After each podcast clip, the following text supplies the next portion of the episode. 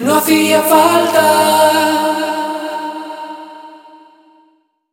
Em, mm, mm, mm. Thunderstrike. ¿Has visto lo de ¿Qué Thunderstrike? cojones es eso? Hay una vulnerabilidad nueva para puertos Thunderbolt. Así, tal cual.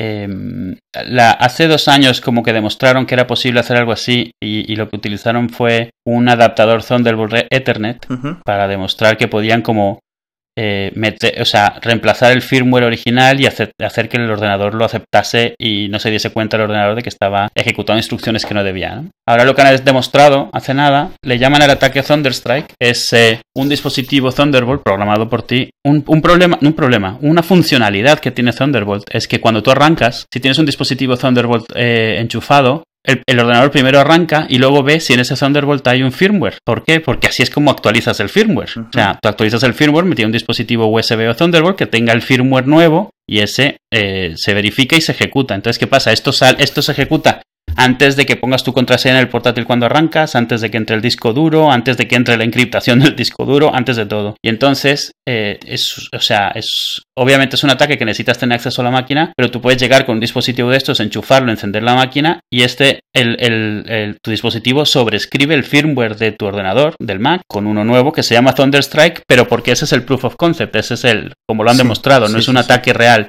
sino una vulnerabilidad. Y el problema que tiene Thunderbolt es que es promiscuo por naturaleza. Todos los dispositivos Thunderbolt pueden tener su firmware actualizado por Thunderbolt. Así que la siguiente persona que llegue y conecte un dispositivo Thunderbolt le puede- se, se- se lleva el firmware modificado y vuelve a infectar cualquier otro ordenador en el que se en el que se Esto me recuerda a los Entonces- virus de los 80 y tal, los que iban por disquete. Sí, o sea, es, es totalmente en hardware y puedes hacer, o sea, teóricamente, de nuevo, no existe un ataque real, pero teóricamente podrías hacer que, que fuese invisible, de- imposible de detectar, pero una de las cosas que haces es que sobrescribes las llaves de seguridad que permiten actualizar el firmware, con lo cual dejas cerrado ese para solo los piratas, los hackers. Entonces podrías tener, poner una bomba de tiempo en la cual X días después de eso eh, deja de arrancar la máquina y te sale un, un número de contacto para que deposites un dinero o no te dan la llave. La llave me refiero criptográfica para desencriptar el disco duro, para, para acceder a tu ordenador directamente. Claro, claro, ¿no? Una vez que llegas a sus niveles. Sí, Eh, obviamente no es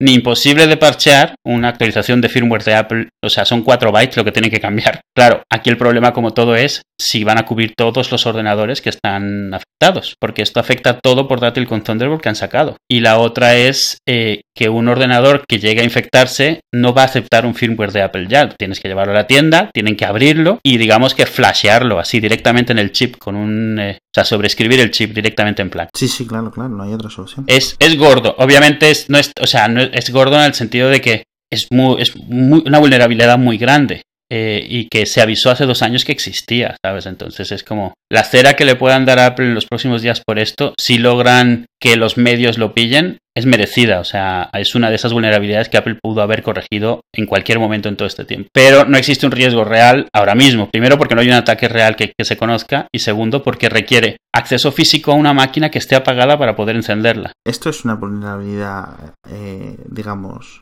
que se le puede asignar a Apple o a Intel. Eh, lo más probable es que sea de los dos. O sea, Intel tiene la funcionalidad en los chips de que puedas leer el firmware directamente y Apple lo que debería tener es, eh, no debería aceptar una, una versión de firmware que no esté firmada eh, digitalmente. Claro. O sea, internamente los chips de Apple tienen las llaves públicas de Apple, entonces deberían solo aceptar firmware firmado, pero aceptan firmware sin firmar. Y esa es, esta- es la raíz del problema. Si el firmware tuviese que estar firmado, los hackers no podrían firmar con las llaves privadas de Apple, con lo cual eh, no, habría, no habría forma de hacer esto. Precisamente una de las cosas que hacen estos es que con firmware sin firmar es, sobrescriben el del ordenador y además sobrescriben las llaves para que ni siquiera con, con firmware oficial puedas arreglarlo. Me he enterado yo ayer lo gracioso es que lo han publicado en la empresa en la que estoy, en uno de los foros de estos de IT y tal, pero son públicos y entonces ha empezado la gente a opinar y a uno, hay uno que ha dicho que se ha evitado el problema del todo y le ha metido eh, resina epóxica a su puerto Thunderbolt. O sea, a lo bruto, ¿sabes? O sea, No, lo ha tapado con resina. Y entonces, lo- o sea, ya ahí lo ves y dices, bueno, pero han empezado todos a opinar después que qué tipo de resina epóxica, que si no sé qué, si no es más lógico mejor conectar algo y a eso pegarlo para que no se pueda quitar nunca. Y tú, yo me lo quedaba mirando y me quedaba loco. Porque claro, hay gente que lo utiliza. Entonces decía, yo uso el puerto para el monitor. Mejor le pego el, el, adaptador del monitor y así no. Y yo mirando diciendo, pero que estás hablando de meterle resina a un portátil de no sé cuántos o sea, euros. O sea, ¿qué estás diciendo? Y el mejor fue el que puso el comentario diciendo que si el gasto de la resina se pasaba como gasto o lo tenía que pagar cada quien con la tarjeta corporativa o qué yo, yo flipándolo, ¿sabes? Era como de estas comedias de, de tipo de Office. Sí, sí, sí.